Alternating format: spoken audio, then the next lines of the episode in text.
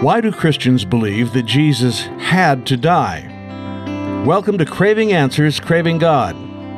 Anyone who is a Christian knows that Jesus died on the cross. Even those who are merely acquainted with Christianity know that Jesus died. But if someone asks you, why did Jesus have to die? What would you say? Today, on this edition of Craving Answers, Craving God, let's not just talk about what happened, but why it happened and why it had to happen. I'm Chuck Rathert with Aaron Miller.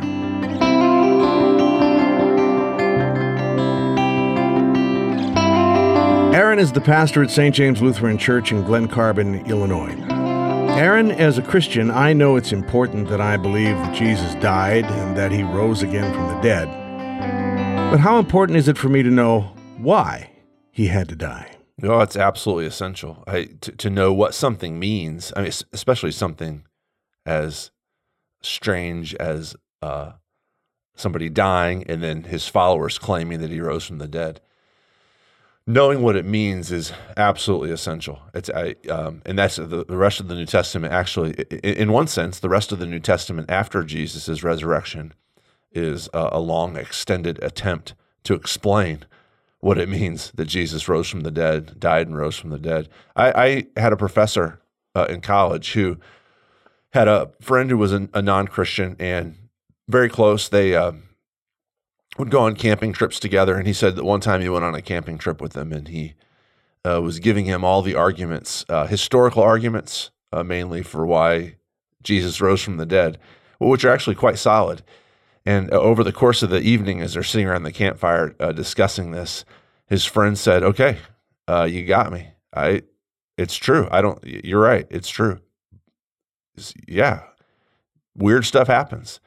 His friend said to him, "I read a story one time of an armadillo that was born with three heads, and yeah, weird stuff happens." And uh, uh, my professor realized that just knowing, you know, having it historically demonstrated to his friend that Jesus rose from the dead wasn't enough if his friend didn't know why Jesus had died and risen from the dead. So it's absolutely essential. Well, I knew that it was I knew that it was something that should not be overlooked, but I'm interested in the fact that you say it is absolutely essential. So I asked the question in our opening today of our listener, what would you say if somebody asked you why Jesus had to die? And I'm thinking there might be somebody who's listening to us who says, I don't know the answer to that question. Yeah. And now Pastor Miller is telling me that it's absolutely essential that I know the answer to that question. So I'm feeling a little, uh, I'm feeling like I'm, I'm not quite up to speed on this topic, something that maybe I've never even really thought about before. What are we going to do with that? Yeah. Uh, mainly I, I, hear this too. I, I, this is a question, or uh, this comes up in conversations that I have, um, you know, with unbelievers, with uh, students at the local college. Uh, it seems sort of uh, crass and brutal that uh, God would become a man just in order to die. Um, you know the uh, the the surgery is as painful as the disease is big. It's just a typical rule of thumb. You know, if you if you've got a sinus infection, there's uh, you know there's some pills you can take to help alleviate that. If you have stage four cancer, uh, which is spread throughout your body, uh, the cure for that's a, a, little bit more painful. It's going to involve radical surgery, months of you know chemo or radiation, uh, body breaking down, weakness, loss of hair, um, uh, nausea, all that sort of thing. There's a difference between, uh, you know, God having to die is a radical surgery because the problem is so radical. Sin is so pervasive, the brokenness of this world, the brokenness of our own hearts, and um, our selfishness and what it leads to from uh, little things like passive aggressive words meant to push something somebody's button to big things like uh, murder and war and uh, genocide and everything in between. In order to get rid of all of that, the surgery has to be radical. And uh, the, the Bible claims that uh, Jesus took all of that. He took my passive aggressive comment. He took my murder and he put it inside himself. But to get rid of it, it had to get cut out. And because it was in God, it was cut out, but he was powerful enough to rise back from the dead. So death was absolutely essential. I'm thinking of that person that I referenced earlier uh, that I said who might be merely acquainted with Christianity, right. knows what it is, but doesn't necessarily identify as a Christian, or a Christian who's maybe been a Christian all his or her life and has to say, I don't know the answer to this question either. And so they think about it and they come to the conclusion that a death, particularly a gruesome, torturous death, sort of seems antithetical to what we'd like to consider as a remedy. Why couldn't Christ perform some glorious, all encompassing, victorious, undefeated work? Yeah. In order to achieve atonement for sinners. Yeah. What? That's interesting because that's that's that was his disciples, his his friends' position. You know, well, let's go to Jerusalem. You know, what's our problem here? Our problem is is that um, I'm, I'm speaking as a first century Jew now. Our problem is is that we disobeyed God and now God has allowed the Romans to come in and enslave us and take over our country. Well, why don't we go up there and just get rid of the Romans? You know, you're the Messiah. We think that, you know, God has put his hand on you and he's given you uh, definitely a great degree of power. We've seen you heal sick people and feed hungry people with no food available. We've seen you raise people from the. Why, why don't we go up to Jerusalem and defeat the Jewish um, uh, uh, turncoats who are working with the Romans. And then when the, the Roman garrison comes up from Caesarea, we'll beat them. And if Caesar sends over an army, we'll beat him and kick him, kick him out. Why don't you do something uh, glorious and powerful? Well, what Jesus knows is, um, you know, the, the problem isn't the problem isn't Rome. The problem is is the deep dark forces that stand behind Rome, and whether whether it's Jesus uh, being tempted by Satan in the wilderness right at the beginning of his ministry, uh, whether it's at the end where we're told that Jesus is betrayed to the Roman authorities because Satan, the accuser himself, put it in Judas's heart to do it. There's some deep, dark force back behind the bad political forces that's determined to get rid of Jesus. And you know, Jesus can beat Caesar. Let's say let's say that Jesus is, is raises an army and beats Caesar there's just going to be a new Caesar uh, that pop that pops up. There's always a, a, new bad leader who's determined to do evil things to the world. There's always bad human beings. Jesus is determined to go after the big forces behind, namely the the the, the power of death. And you know, Paul says later on that he says we wrestle not against flesh and blood. Our, our, our beef isn't with the Caesars of the world. Our beef isn't with the bad financial leaders. Our, you know, our beef isn't with the the bullies. We wrestle against principalities and powers and rulers of the darkness. We wrestle against these the, the strong bad spiritual forces that are the agents of death. And that's who Jesus is going after. And what he wants to beat is death. Uh, because, uh, you know, like, like I said, you, all the, you know, all of the allied forces who were responsible for defeating Hitler in World War II. All of them have died or going to die. You know, that generation is uh, rapidly coming to an end here. They're all going to die. The, the, the defeat of Hitler actually didn't cure the death problem. Jesus is determined to kill the death and sin problem. And in order to do that, he has to die so that he can rise from the dead and beat death. His death is absolutely necessary. A political victory isn't going to cut it, it's temporary. Economic victory is going to cut it. A defeat of death is going to cut it. So, what would you say to an unbeliever or a person who's a Christian but is skeptical, who is offended, genuinely offended mm-hmm. by the notion that God makes atonement for sin by the brutal execution? It's not just death, it's a horrific, brutal death. Yeah. What kind of a God does that to his own son? How do you, how do you respond to that question? Yeah, well, well, the brutalness of his death uh, corresponds to uh, the current historical situation, right? I mean, he was Rome was the agent of the accuser. Rome was the bad guy that was going to kill Jesus because Jesus was a threat to it. That's the way Rome killed people who were threats to it. Jesus was not the only person in the first century to be executed by crucifixion. There's hundreds of thousands of people who were crucified because they were perceived to be a threat to Rome. Yeah, it was definitely brutal and horrible. Um, but that's the way Rome did it. It's the way you know Rome. Rome wasn't too merciful with people. You, you know, Rome executed people. Uh, you, you, know, if if you if you murdered a Roman citizen, you were going to get executed. Uh, beheading was a, a, typical execution that the Roman government did. Quick, pr- pretty merciful, pretty easy. If, however, you were seen as a cosmic threat, if you were seen as a potential rebel, uh, uh, especially like in Jesus' case, you are seen as um, an alternative king to Caesar, planning a revolution. They were going to publicly humiliate you by nailing you up naked in front of everybody.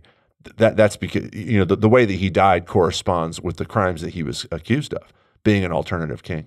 Um, why? the second part of that question: Why would why would a good God have his son executed in that way?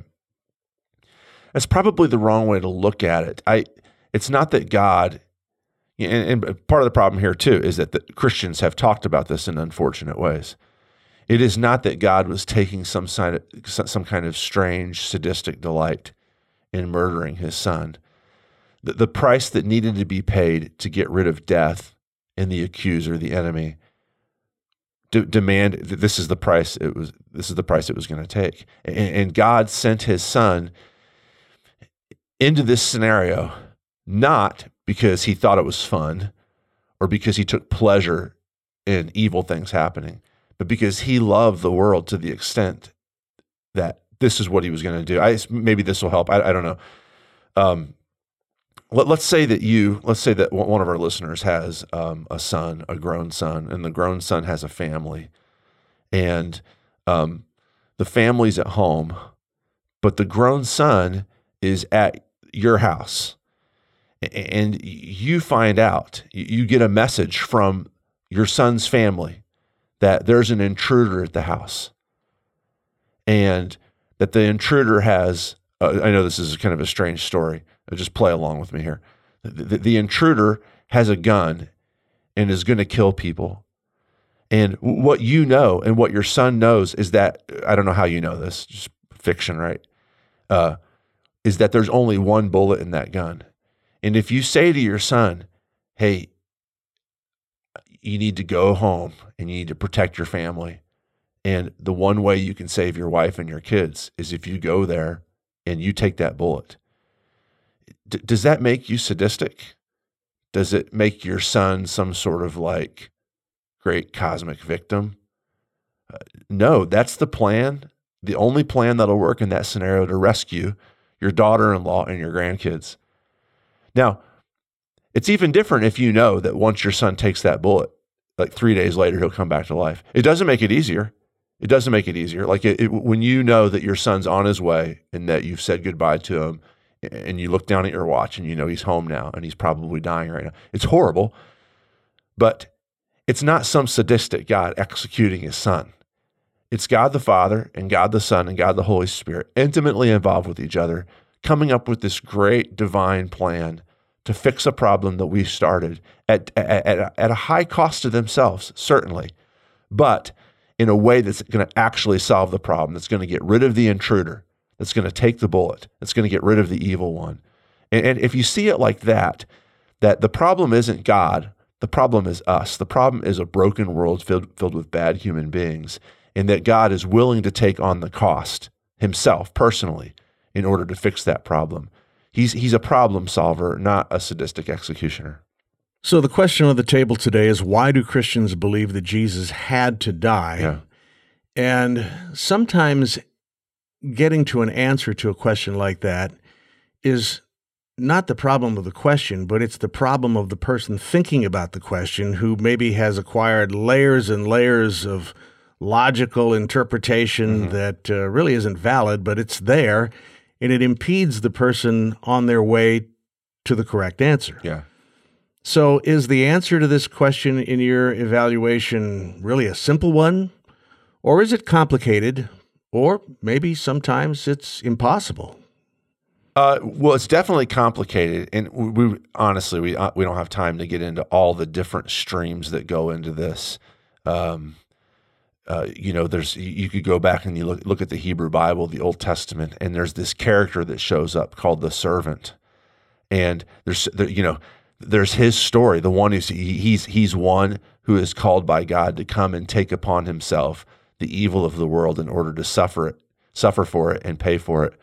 Uh, you have that character that we've not talked about, but we could. Uh, you have the notion of the Messiah coming to rule and reign. It's definitely complicated. There's lots of different moving parts. Part of it, I like the way you just said it prior to your question and the lead into your question too. It's also the case that we have our own preconceived notions of what is wrong and what should be done to fix it and what Christianity means that sometimes are not the that, that sometimes are misguided and will actually lead us to you know like you said the problem is sometimes the questioner and, and one of the ways that the questioner gets into this problem is the notion you know the question you know why did why did God have to send his son to die isn't that brutal well, one of the misconceptions behind that question is that the brokenness and sin problem isn't all that bad why can't God just be like well y'all are okay you know I, I just forgive you. I'm a loving God. I forgive it. Why, you know, why would he have to do something like that? And what that does is that sees the sin problem, including my own sin, as something that's just sort of like casual that God can just say, you know, so I think I've said this in here before. Like, it, you know, if I walk past you and I, and I bump you with my shoulder accidentally, I'll say, oh, I'm sorry. And you'll probably say, oh, that's fine. No worries. Because it really didn't cost you anything. It didn't hurt. You know, it maybe jostled you for a second, but it's not that big of a deal. If I, uh, you know, if I come to your house though for dinner and, I end up uh, uh, dropping my cigarette on the floor and burning your house down, and and I say to you, "Oh, my bad, Chuck. I- am sorry about that," you wouldn't say, "Oh, no, no worries. It's not a biggie." You, you, you know, the problem at that point is that there's a loss of a house that has to be comp- compensated for, and, and you have different choices. You can say, "Aaron, you're going to pay for the whole thing." Or you can say, I'm going to pay for the whole thing, in which case you're going to eat the amount of money it costs to rebuild your house. You're going to eat the amount of money it costs to put you up in a hotel room. It's not just the money either. It's that I've been to your house and I know that it's a house that's been in your family for a long time, Chuck, and there's the emotional uh, damage that it does. And for you to say, I forgive you, to me at that point means you're going to have to eat personally eat a large amount of pain that I caused. And when we say, well, why did, you know, why can't God just like forgive everybody? We just assume that what we've done to God is bump his shoulder and p- passing him in the hallway. And in fact, what we've done is, is more akin to burning his house down. And he's determined to rebuild that house and to restore us, to let us live in his house out of love. But there's still a, a large price for him to pay what what that means is is you know the problem that we've caused is not just the burning down of a house, but the burning down of ourselves and, and all other people. We've caused death. The Bible insists that the that the problem of death is caused by human rebellion against God. He's determined to fix it, but in order for you know the, the, price of forgiveness is the price of carrying on your own shoulders the pain that somebody else rightly deserves. Always. And when that when that forgiveness is cosmically huge, like it is in what we've done to God, the price is cosmically huge, his own life. I think people who process things logically, who understand a rationale, I think they understand that there are consequences for bad behavior. Right. You do something wrong, there are consequences. I think just about everybody understands that. So, what happens when we transfer the understanding that, yes, Jesus died for my sin to what we see in Jesus, the brutality that he underwent, mm-hmm. the death that he underwent, that's supposed to be me. Right. When I look at what he went through, he's doing that because now I don't have to. But that brutality and that horrific death right. really is the kind of death that I, mm-hmm. as a mm-hmm. poor, miserable sinner, yes. should endure. Yeah. Now, we've crossed a bridge there. Can you talk about that? Yeah, that's a huge move because I think you're right. We all get that. Like, you know, there's a, a cottage industry. It's it's bigger than a cottage industry. Gosh, it's a it's a mega industry of revenge movies. You know, Liam Neeson or uh, um, who's the Make My Day guy? Uh, Clint Eastwood. Clint Eastwood. You know, the, the movies where something bad happens and you know the guy, the hero you're rooting for, goes in and blows everything up, and there's a sort of a cathartic. And we like it. Oh yeah, we love like, it. go, go. because we Yeah. believe in it. You know, if somebody cuts me off in traffic, I, I I believe that justice demands that I get up in front of them and cut them off. You know, I, I believe justice demands that. You know, if you you know if you do something mean, to, if you cross me at work, if you politic me at work, I'm I'm already planning out my revenge. And if it takes two years to make the move, to make you look silly in the boardroom, or to get the promotion and get you demoted, I'm willing to do that. Now, we all get that, except for when it's us. When it's us, we're like, well, why can't you just say you're sorry? If you're so loving, just say it's okay. So the the move here though is to understand that that sense of uh, justice that we know is right when it's other people sinning against us is actually what we deserve. I think that's that's a great way that you put that. And it's hard for humans because we demand justice for everybody else, but allowance, forgiveness for ourselves, and to, to, to, to realize that I am no different. I I deserve the punishment, the, the punishment that I, I want to demand for others, I myself deserve. That's a great place to be. It's hard, it's painful, but it's the first step to getting to, to the place where you can say, hey, you- you know what? Like God is offering me that. God's offering to take the justice and the, the punishment and indeed the wrath that I deserve and to carry that. He's willing to pay for the rebuilt house when I'm the one who burnt it down. So I, I don't know if this scripture that I'm about to uh, relate here even applies. Um, I looked at it and it talks about death, talks about dying, and I, I'm curious if you can help me out with this. This is in John chapter 12. Jesus says, Truly, truly, I say to you, unless a grain of wheat falls into the earth and dies, it remains alone. But if it dies, it bears much fruit. So, does this verse shed any light on this conversation? Yeah, I think so. I, you know, Paul references this too in 1 Corinthians 15 when he talks about death, the, the death of Christians, and the resurrection of Christians inside of the death and resurrection of Jesus. You know, this this image of, it's just an agricultural image, right? You, t- you take a, a, a grain of wheat and you plant it in the ground. It dies. You, you don't eat it. It's you know it dies and then It's gone. It's gone, but but it germinates and grows way more wheat than just that one grain. And what Jesus is trying to get his disciples to see is that my death is a necessary good because uh, you know my, my death isn't just this cruel arbitrary vengeance uh, my, my death is a plan to create uh, an infinite amount of new life. And so jesus is trying to get them to see that when i die that death is going to bring about much life. It's going to bring about your life.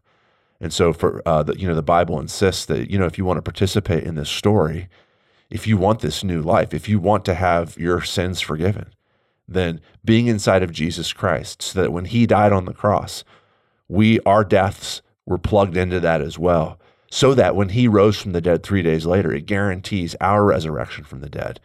And so all the benefits of this loving God who figures out a way to take the bullet to rescue the family, who figures out a way to pay for the burnt down house so that we don't have to pay for the house we burnt down, that we can get the benefits of that and we can live it, we can have the family or we can have our family back. We can have the new house, the new rebuilt house back. This is what Jesus is trying to say. It's a great example of that. So here's kind of a plot twist.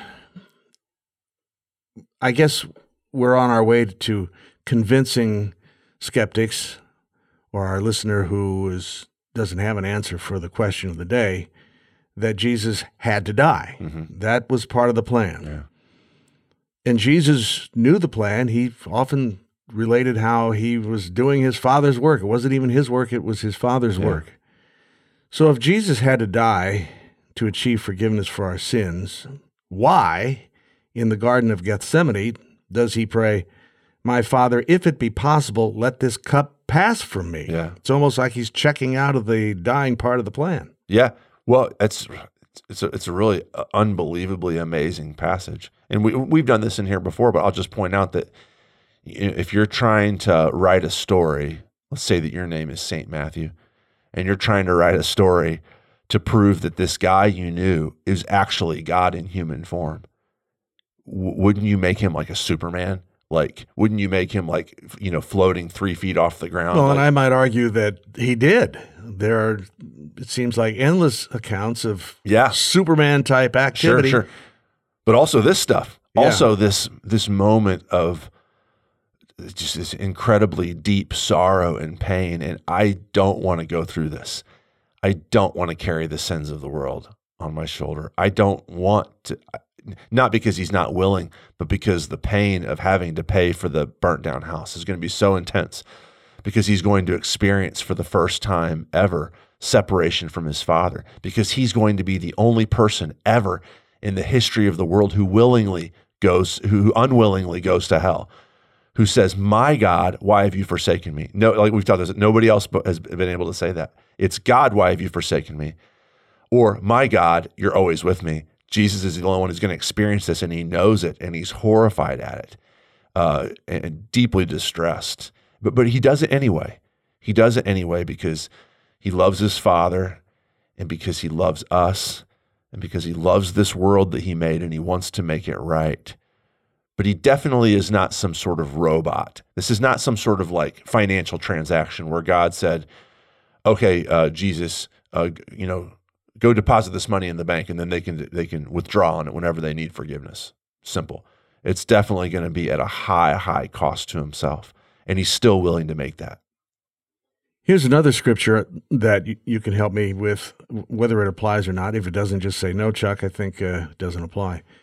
But this is from 1 Corinthians 15. It uses a term that is familiar to people who spend time in the Old Testament first fruits. Mm-hmm. Paul says, But in fact, Christ has been raised from the dead, the first fruits of those who have fallen asleep. Yeah. For as by a man came death, by a man has come also the resurrection of the dead. For as in Adam all die, so also in Christ shall all be made alive, but each in his own order Christ the firstfruits, mm, Yeah. then at his coming those who belong to Christ. Does this help expand our understanding of the question of the day? I think so. And I, I, I really love this text too because it points us towards God's goal. You know, why did Jesus have to die? What was the purpose? What was the goal? And here again, this is one spot where Christians have unfortunately soft sold this, undersold it, I should say, and it gives the wrong impression. So, you know, Jesus died to forgive me of my sins. We say that sometimes. And what what we might think as Christians and what unbelievers, non-Christians might hear is, okay, so you feel guilt about something that you did. You're telling me that God had to become a human being and die so that you could feel less guilty? Okay, well, that's not exactly what's going on here. It's better to go to 1 Corinthians 15, which you just did. Jesus is the first fruits.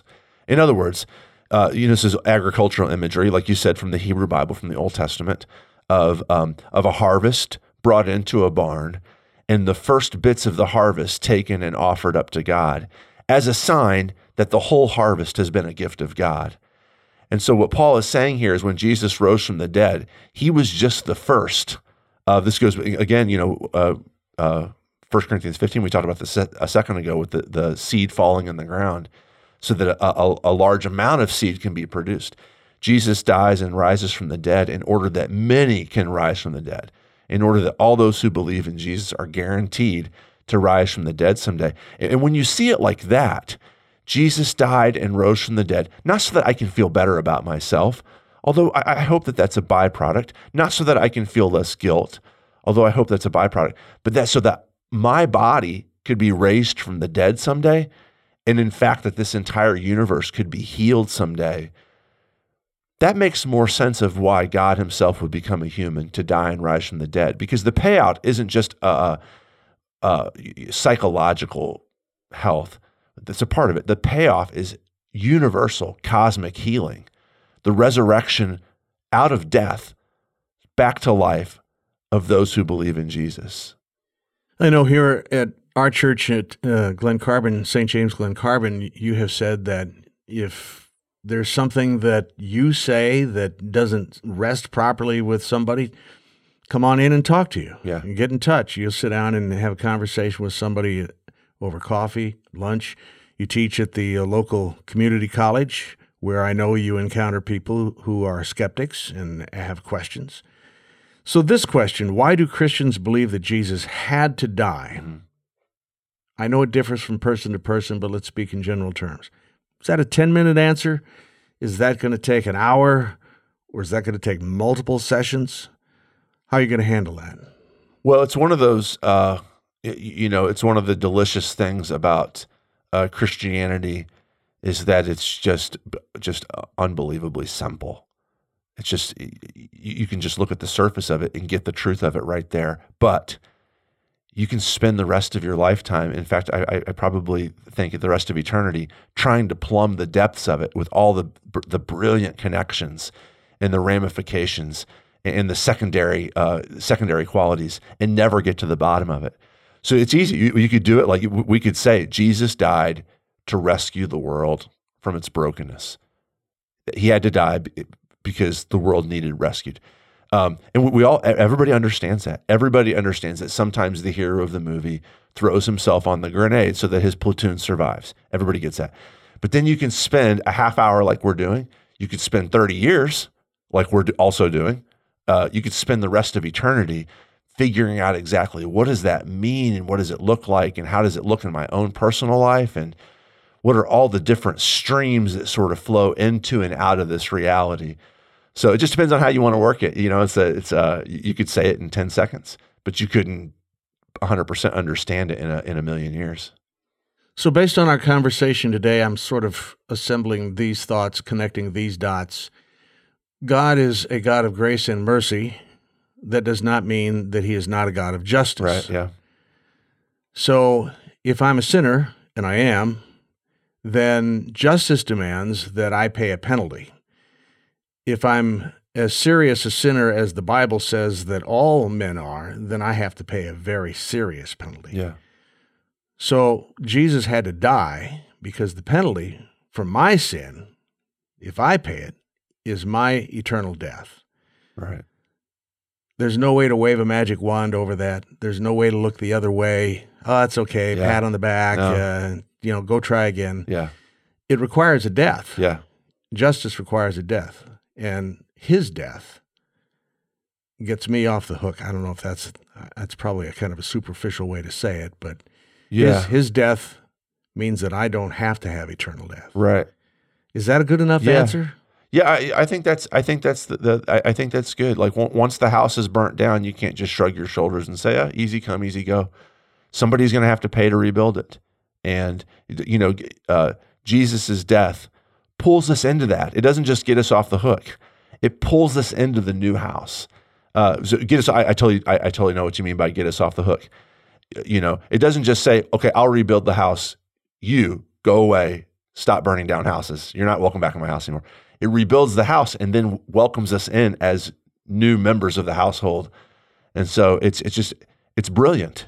It's absolutely brilliant. And it's actually, you know, deep at its heart, it's the only thing that's actually going to solve our problems. Revenge won't do it. You know, I, you know, somebody cuts me off in traffic. I'm never satisfied completely by pulling around in front of them. In fact, it's usually just a disappointing experience.